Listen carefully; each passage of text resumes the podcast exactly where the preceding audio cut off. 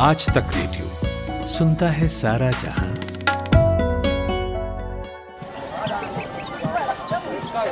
ऐसा है, खेल इस बात का है, ये नहीं कि आप कितना कमाते हैं।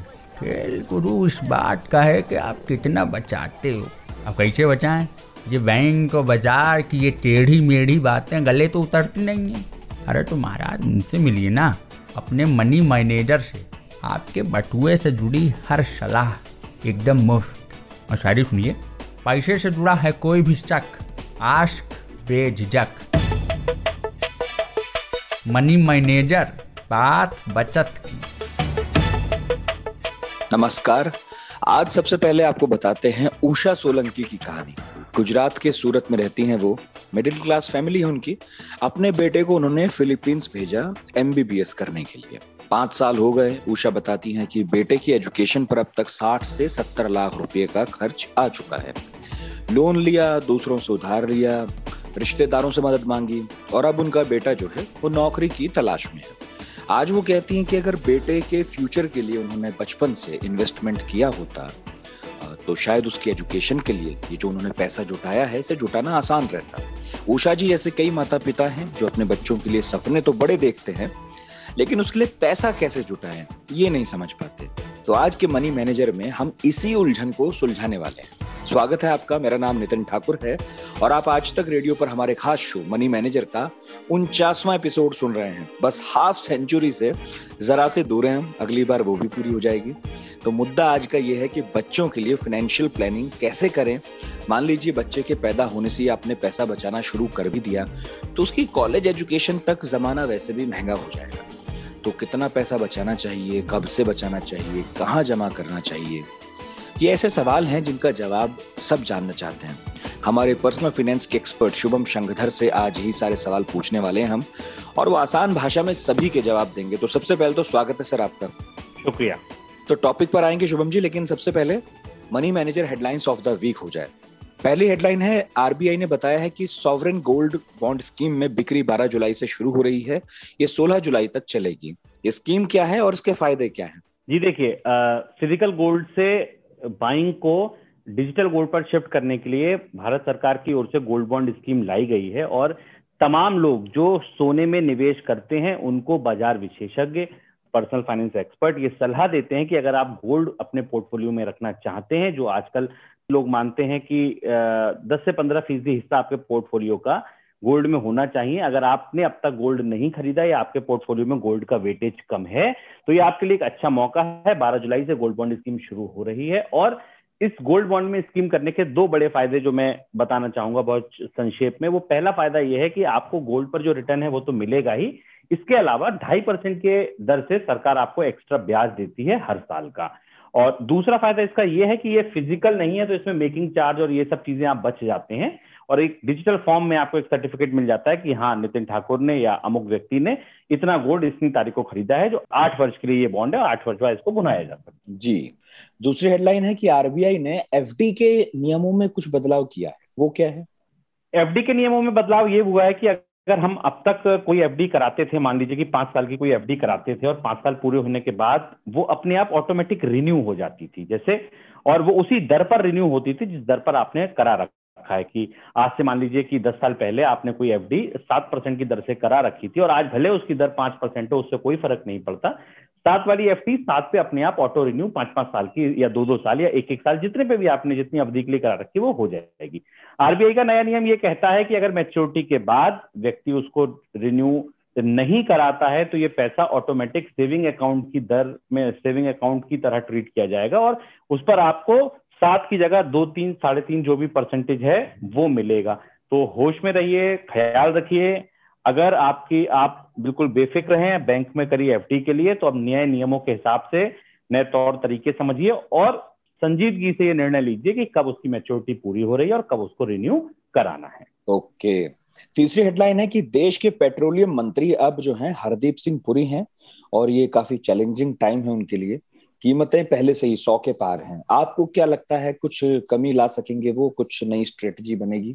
देखिए, मुझे लगता है कि जो भी कमी लाई जाएगी, अब सरकार को टैक्स कम करके ही लानी होगी, क्योंकि अंतर्राष्ट्रीय बाज़ार में जो संकेत मिल रहे हैं, वो यही मिल रहे हैं कि कच्चे तेल की कीमतों में जो तेज़ी है, वो अभी जारी रहने वाली है और मौजूदा स्तर से भाव ऊपर की तरफ़ ही बढ़ते दिख रहे हैं। चौहत्तर डॉलर के आसपास ब्रेंड अगर ब्रेंड और महँगा होता है यानी कि अगर रॉ मेटेरियल ही महँगा हो जाएगा तो फाइनल प्रोडक्ट तो महँगा होगा ही होगा। इसमें कमी केवल राज्य या केंद्र सरकार अपने स्तर पर टैक्स में कमी करके कर सकती है। और नितिन, देखिए, हम और आप दोनों पिछले कई बार के अनुभव देख चुके हैं कि राज्य सरकार में या कोई किसी राज्य में या कहीं चुनाव होते हैं, तब हम देखते हैं कि तेज़ी से या तो कीमतों पे ब्रेक लग जाता है या कहीं कहीं कम भी होने लगती हैं।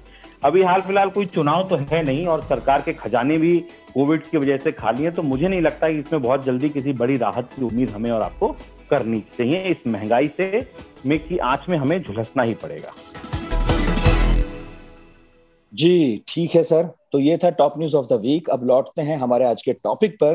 तो शुभम जी उषा जी ने बातचीत के दौरान ये पूछा था मुझसे तो पहला सवाल वही होगा कि बच्चों के लिए फाइनेंशियल प्लानिंग करना कब से स्टार्ट करें? क्या सही वक्त होगा? जब हमें उनके लिए पैसा बचाना शुरू कर देना चाहिए। इस जवाब से बात की शुरुआत करेंगे। देखिए, नितिन, मेरी सलाह बिल्कुल स्पष्ट रूप से यह है कि बचाना, निवेश करना आप जितना जल्दी शुरू कर देंगे, सीधी सी बात है, आपको उतना ज़्यादा और लंबा समय मिलेगा बचाने के लिए और जितना लंबा समय अगर आप अपने किसी निवेश विकल्प में निवेशित रहेंगे, निश्चित तौर पर उसका रिटर्न उतना ही ज़्यादा होगा। तो इसमें कहीं कोई लाग लपेट या दोहराए नहीं है कि हमें कब करना चाहिए निवेश। निवेश तो जब जागो तब सवेरा। बालक पैदा हो, तब से आप सोचना शुरू कर दें उसके बारे में और अगर स्कूल डेज़ में तो प्लान कर ही लेना चाहिए, उससे लेट बिल्कुल नहीं करना चाहिए। आप ट्वेल्थ के बाद अगर बच्चे के ये प्लान करेंगे कि उसको हायर स्टडीज़ के लिए उसकी कुछ सेविंग करनी है तो बहुत देर हो चुकी होगी। तो मेरा मानना है, या तो बेबी जब आप प्लान करते हैं और बेबी जब होता है उस समय, और अगर उस समय नहीं तो कम से कम उसके स्कूल डेज़ में तो आप तत्काल प्लान करिए। तमाम निवेश विकल्प हैं बाज़ार में, उनको गौर कीजिए और अपनी ज़रूरत के हिसाब से, अपने समय के हिसाब से, अपनी रिस्क एपिटाइट के हिसाब से और बच्चे को क्या ज़रूरत होगी, कितने बड़े कॉर्पस की ज़रूरत होगी, इन चारों पाँचों चीज़ों को दिमाग में रखकर सही निवेश विकल्प का आप चुनाव कीजिए। और निवेश करना शुरू कर दीजिए। मतलब आपका ये कहना है जैसा आपका हमेशा से कहना होता है कि भाई जितना जल्दी शुरू कर देंगे और जितनी देर तक आप उस निवेश में रहेंगे उतना आपको फ़ायदा होगा। और इस मामले में गणित वही का वही है है ना? बिल्कुल बिल्कुल। ठीक है। तो दूसरा सवाल फिर ये होगा कि देखिए आप अक्सर बोलते ही हैं कि पैसा आप बचा रहे हैं अपने रिटायरमेंट के लिए तो आज जो चीज़ों की कीमत है वो बढ़ेगी। तो यहाँ भी ऐसा ही होगा जो आज एजुकेशन मुझे नहीं पता कि कोई अपने बच्चे को क्या बनाना चाहेगा। आज तो जैसा कहते हैं स्कोप है भाई। तो आज तो किसमें स्कोप है पता नहीं। पहले इंजीनियरिंग या डॉक्टरिंग डॉक्टर जी है उसमें करते थे। तो डॉक्टर ही करा लेते थे इंजीनियरिंग करा लेते थे। अब मुझे पता नहीं। तो कैसे तय करेंगे कि भाई इसकी फ़ीस कितनी होगी? क्या इसका रहने खाने का कहीं बाहर गया कितना खर्चा होगा?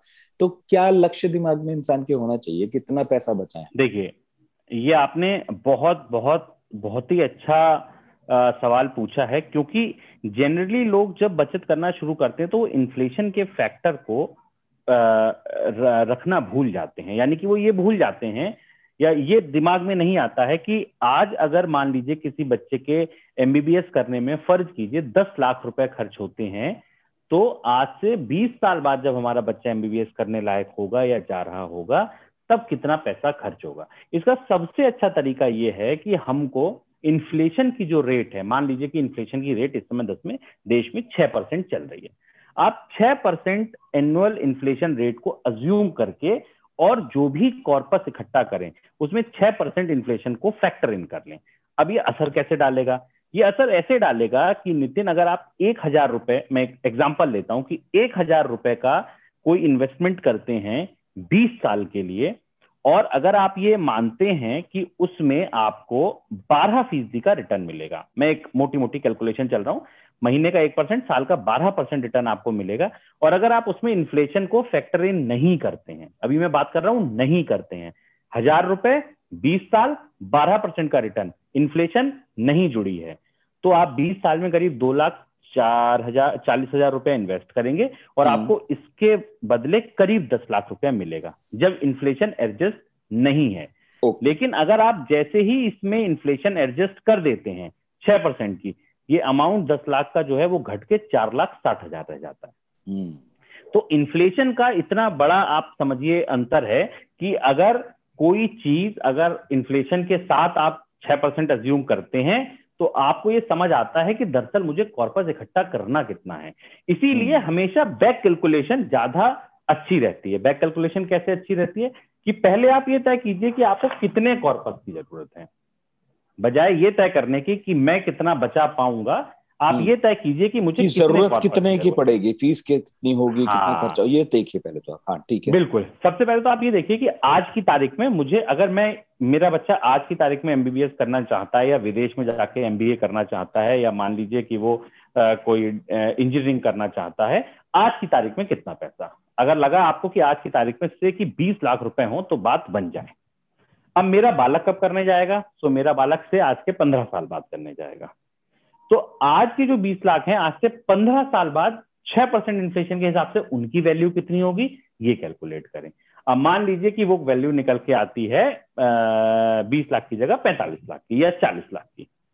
तो आपको कॉर्पस जो इकट्ठा करना है वो बीस लाख नहीं करना है। आपको वो कॉर्पस इकट्ठा करना है चालीस लाख। तो सबसे पहले आपने समय तय किया कॉर्पस तय किया, उसके बाद निवेश विकल्पों पे आए कि अब हम कौन से निवेश विकल्प में आगे बढ़े। हम्म तो अगला सवाल फिर मेरा वही है कि बताइए कौन कौन से निवेश विकल्प होते हैं जिस पर जाना चाहिए?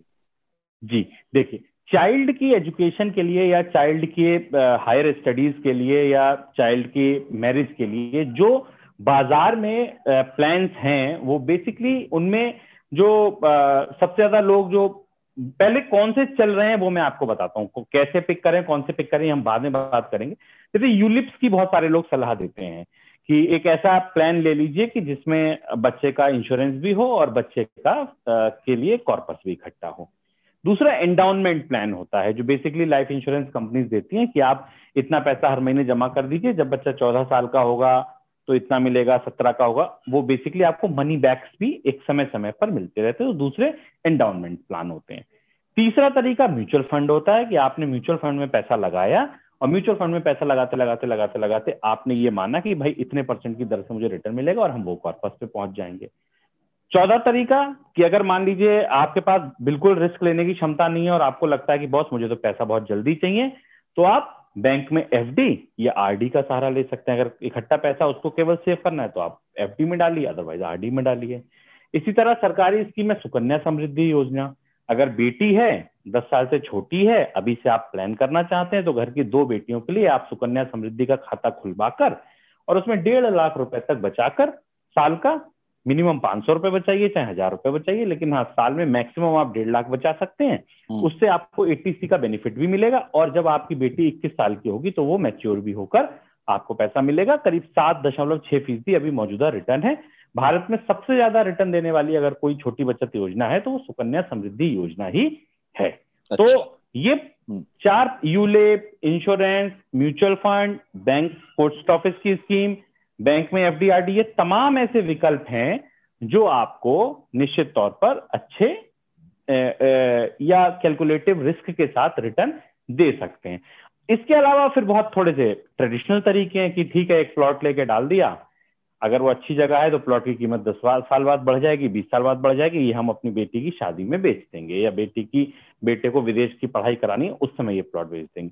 ये परंपरागत तरीके हैं कि बस ठीक है एक घर लेके डाल दिया एक प्लॉट लेके डाल दिया थोड़ा गोल्ड लेके डाल दिया ये। लेकिन हाँ अगर आप एक सिस्टमेटिक एक नियमित निवेश के साथ नियमित एक कैलकुलेटिव रिस्क के साथ एक अच्छी प्लानिंग करना चाहते हैं तो जो विकल्प हमने आपने अभी डिस्कस किए इनमें से उन विकल्पों का चुनाव करना चाहिए तो यही सबसे ज़्यादा चल भी रहे हैं आजकल आप जैसा कह रहे थे कि आजकल सबसे ज़्यादा इन्हीं में लोग निवेश कर रहे हैं और इन्हीं का अच्छा फ़ायदा मिलता होगा तभी ये आजकल चलन होगा कि भाई इसी में निवेश किया जाए।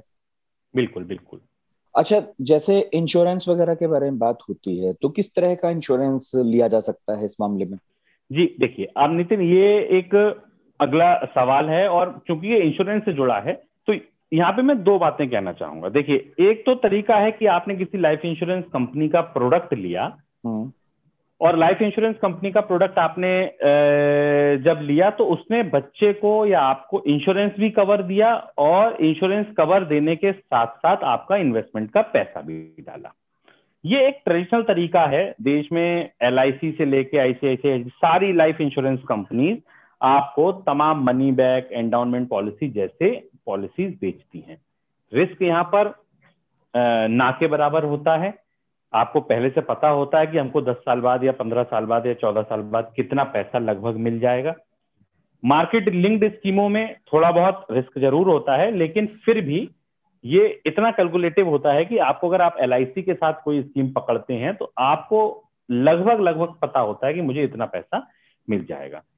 लेकिन लेकिन यहाँ पर कुछ अच्छाई है, कुछ बुराई है, दोनों चीज़ें हमें समझनी चाहिए। अगर आप कई ऐसी इंश्योरेंस कंपनीज़ हैं या कई ऐसे प्लान हैं जो आपको ये बताते हैं। हम्म। पहले मैं अच्छा ही बताता हूँ।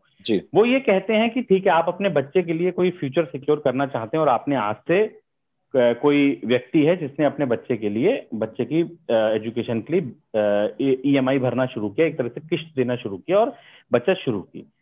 बीस साल का प्लान लिया और अगर भगवान ना करे उस व्यक्ति को पाँच साल बाद या सात साल बाद कुछ हो जाता है तो हम्म। उस तब से लेकर और उसके फ्यूचर तक की जो किश्तें हैं वो कंपनी खुद भरेगी।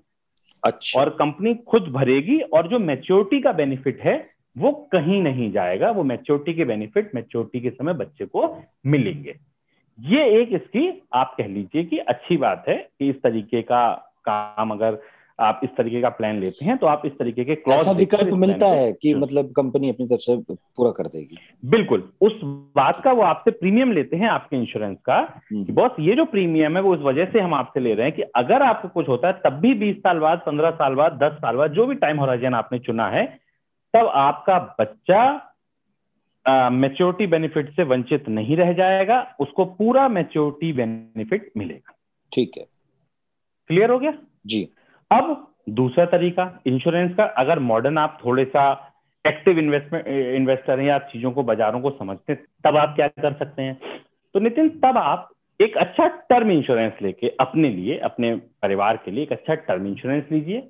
एक अच्छा हेल्थ इंश्योरेंस लीजिए, जिसमें आप अपने को, अपने पत्नी को, अपने परिवार को कवर करते हैं, या पत्नी ले रही है तो पति को और बच्चों को कवर करती है।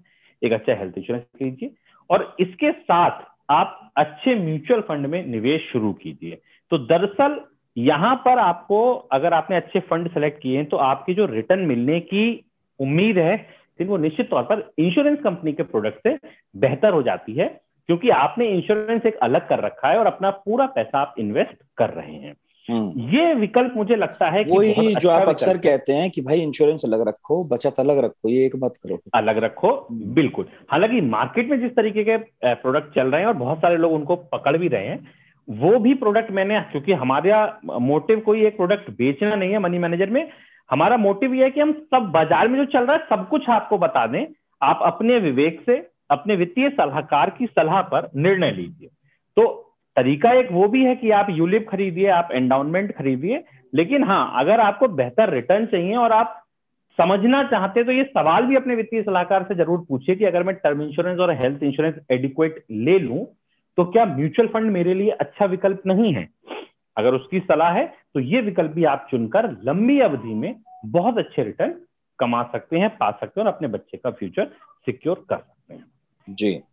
तो अभी आप बात कह रहे थे इसकी म्यूचुअल फंड की भी।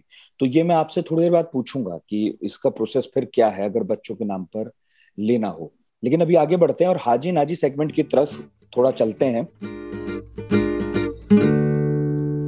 तो हाँ जी, मैं शुभम जी, मुझे आपसे पूछना है कि बच्चों को लेकर फाइनेंशियल प्लानिंग करते वक्त किन बातों का ध्यान में रखना ज़रूरी है और इसके क्या फ़ायदे हैं? हाँ जी, ये तो ध्यान में रखना ही चाहिए।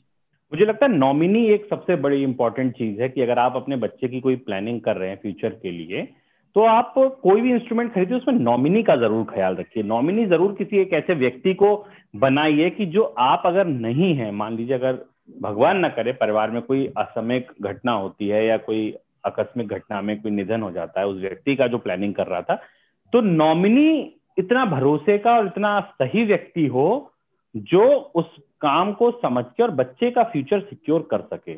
आमतौर पर पति अपनी पत्नी को, पत्नी अपने पति को नॉमिनी बनाते हैं, लेकिन अगर मान लीजिए आप ऐसी स्थिति में नहीं है कि मान लीजिए आपकी पत्नी नहीं है और आप तब भी नॉमिनी बनाना चाहते हैं तो मुझे लगता है बच्चों के फ्यूचर के हिसाब से नॉमिनी सबसे सबसे सबसे इंपॉर्टेंट पहलू है। नॉमिनी परिवार के, रिश्तेदार के, दोस्त के, किसी ऐसे व्यक्ति को बताइए बनाइए जिस पर आप आँख बंद करके भरोसा कर सकते हैं।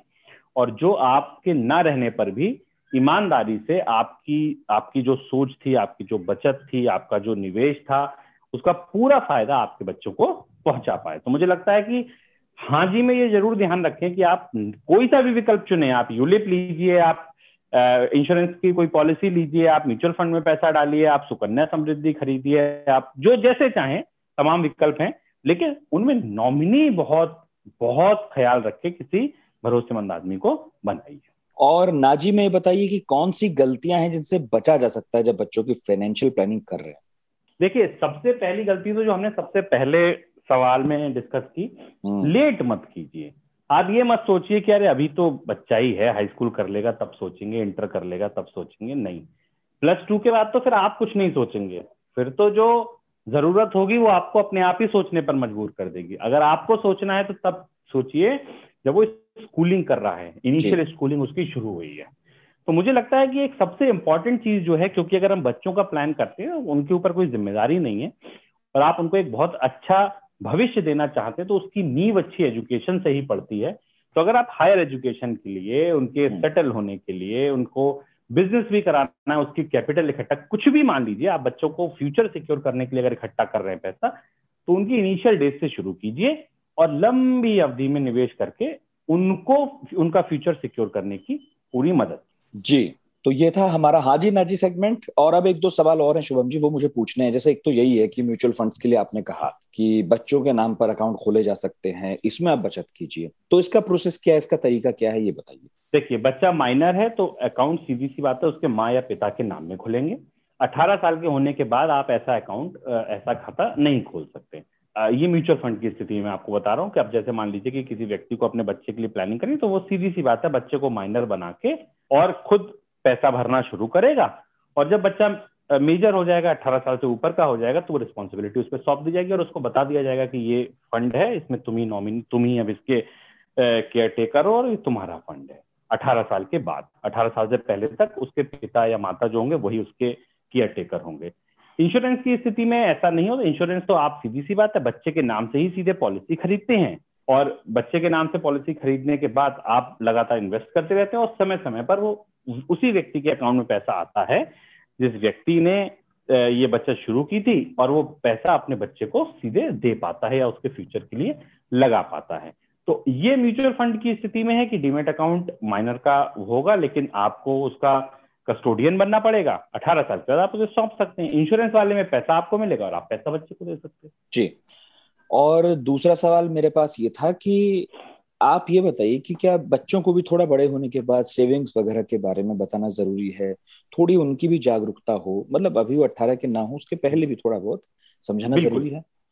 बिल्कुल। मुझे तो लगता है कि एक क्यों नहीं पढ़ाते हैं मुझे नहीं पता। मनी का लेसन या financial education basic financial education तो हमको स्कूल डेज़ से कॉलेज डेज़ से बच्चों को देनी चाहिए समझाना चाहिए।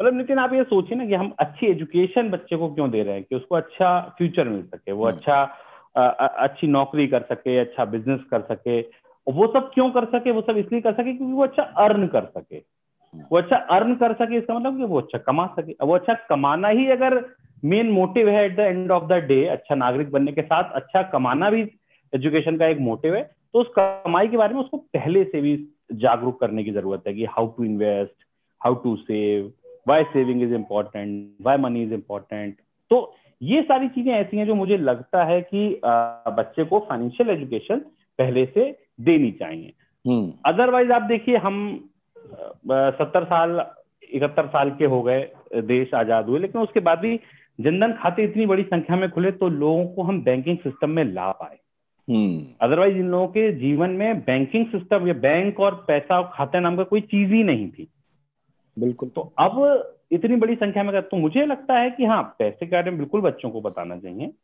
हाँ मतलब जागरूकता बेसिक होनी चाहिए। अच्छा नहीं वैसे देखिए मुझे याद है कि आठवीं नौवीं में हम थे तो आ, उसमें वो चेक कैसे भरा जाता है अकाउंट्स कितनी तरह के होते हैं ये तो बताते थे। लेकिन हाँ ये सेविंग्स वगैरह को लेकर जैसे आप कह रहे हैं जैसे हर चीज़ में थोड़ा एडवांस एजुकेशन डिपेंड करता है कौन से सब्जेक्ट वो नहीं हो रही अगर आप नाइन टेंथ जी।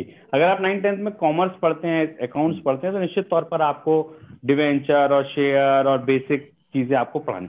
बट अगर आप साइंस साइड से हैं तो आपका तो इन सब चीज़ों से कहीं कोई वास्ता ही नहीं पड़ता है। हम्म। तो डिपेंड ये है कि आप किसी साइड के सहारे ना हो। कि भाई मैं साइंस साइड का स्टूडेंट हूँ तो मुझे ये नहीं पता। मैं अकाउंट्स का हूँ तो मुझे बहुत अच्छा पता है। मतलब पैसा तो ऐसा विषय है जो सभी के लिए ज़रूरी है। सबको पता होना चाहिए। बिल्कुल जैसे हिस्ट्री सब पढ़ते हैं इंग्लिश सब पढ़ते हैं भाषा सब पढ़ते हैं हम्म। बेसिक लेवल तक सबको मिलनी चाहिए इसकी नॉलेज जी जी। बिल्कुल बिल्कुल। ठीक है सर आगे बढ़ते हैं क्लोजिंग बेल की तरफ़। तो बताइए शुभम जी किन बातों का ख्याल रखा जाए इस हफ़्ते? क्या क्या होने वाला है? गोल्ड बॉन्ड खुलने वाले हैं तो अगर आप गोल्ड में निवेश करना चाहते हैं तो बिल्कुल करिए। पेट्रोल महँगाई हमने बात डिस्कस की बारह तारीख को महँगाई के नंबर आएँगे चौदह को थोक महँगाई के नंबर आएँगे। महँगाई के आंकड़ों पर नज़र रखिए, क्योंकि महँगाई तेज़ी से बढ़ रही है और ये निश्चित तौर पर हमारे और आपके जीवन जीने की लागत को बढ़ाती है। सरसों का तेल देखिए, दालें देखिए, सभी कुछ महँगा है। अब दूध महँगा हो गया, दो रुपए लीटर। तो ये कहीं ना कहीं हमारे ज़रूरी खर्चे हैं, जो कहीं ना कहीं हमारे अन्य खर्चों को सिकोड़ते हैं, कम करते हैं। तो महँगाई के नंबर आएँगे नितिन, उन पे गौर करना चाहिए। गोल्ड बॉन्ड खुल रहा है, ये गौर करने वाली चीज़ है। बाज़ार भी अभी ऊपर एकदम और रिकॉर्ड हाई पर है वहाँ कुछ करेक्शन हमने पिछले एक दो दिन में देखा है वहाँ पर नज़र रखी जा सकती है। ये दो तीन बड़ी घटनाएँ हैं। तीसरा और जो सबसे इंपॉर्टेंट आखिरी में बात मैं कहूँगा आईपीओ का दौर हम्म। है आईपीओ का सीज़न है। कमाई के मौके बन रहे हैं अपने सलाहकार से मिलिए। अगर आप स्टॉक मार्केट आईपीओ इनमें निवेश करते हैं तो ये आपके लिए अच्छा समय है अच्छा हफ़्ता है अच्छा महीना है। जब जोमेटो जैसी कंपनी केवल आपके घर खाना नहीं पहुंचाएगी बल्कि उसका आईपीओ आ रहा है आपके घर शेयर भी पहुंचाएगी। हम्म उसने हमसे बहुत कमाया अब आप उससे कमा लीजिए। बिल्कुल। जी सर और आखिर में आज के टॉपिक से जुड़ी कोई और बात अहम आपको कहनी हो तो कह लीजिए और नहीं तो फिर अब मैं दुकान बंद करता हूँ। बिल्कुल मैं बस राउंड अप में इतना ही कहूँगा कि जितनी जल्दी हो सके बच्चे के लिए शुरू कीजिए अगर आप हेल्थ इंश्योरेंस टर्म इंश्योरेंस ले रहे हैं तो केवल इन्वेस्टमेंट के बारे में सोचिए। Lock in partial withdrawal insurance plan में बच्चे की हिसाब से आप तय कर सकते हैं कि जब ट्वेल्थ में होगा तो इतना मिल जाएगा ग्रेजुएशन में होगा तो इतना मिल जाएगा। और नॉमिनी जो सबसे आखिरी बात मैंने कही नॉमिनी का ज़रूर ख्याल। जी तो बहुत बहुत शुक्रिया आपने वक्त निकाला शुभम जी।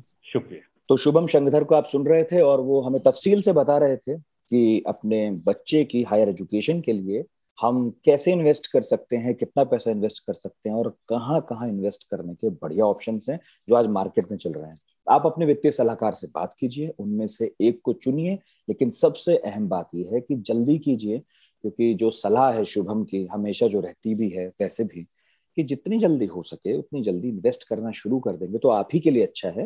ये उससे ज़्यादा अच्छा है कि कम समय हो और आप ज़्यादा इन्वेस्ट करें। नहीं, थोड़ा सा इन्वेस्ट कीजिए लेकिन लंबे समय के लिए कीजिए।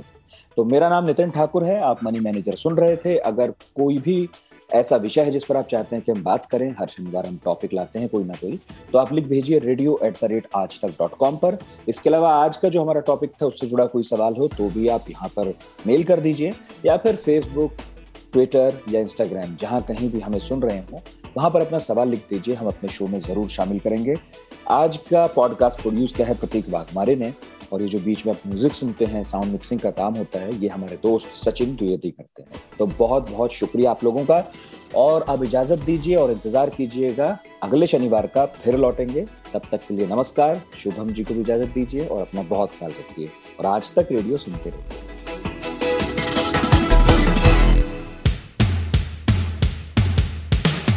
आज तक रेडियो, आज तक डॉट इन स्लैश रेडियो ये हमारा पता है। लेकिन हम आपके पसंदीदा ऑडियो प्लेटफॉर्म्स पर भी हैं। Google podcast Apple podcast Spotify Jio Saavn जैसे ठिकानों पर भी आप हमें सुन सकते हैं। और अगर YouTube आपकी पसंदीदा जगह है तो वहाँ पर भी हमें सब्सक्राइब कीजिए। आज तक रेडियो सुनता है सारा जहाँ।